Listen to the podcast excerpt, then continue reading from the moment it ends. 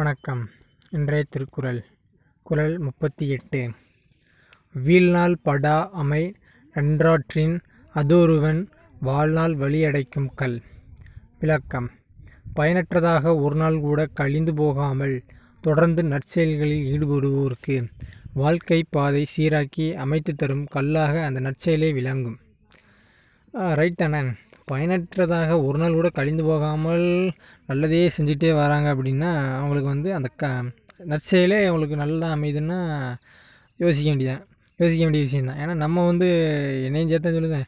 ஒரு நாள் கூட வேஸ்ட்டாக போகலாம் கிடையாது. எப்போ பார்த்தாலும் மே மேக்ஸிமம் வேஸ்ட்டாகி தான் ஆகிட்டுருக்கு. ஆக இந்த வேஸ்ட்டாக போகாமல் நல்லது நான் நல்லது அப்படிங்கிற ஒரு அறம் அப்படிங்கிற செயல் நம்ம செய்யும்போது அந்த அறமே நம்மளோட வாழ்க்கை பாதையை வந்து சீராக்கிறதுக்கு உதவும்.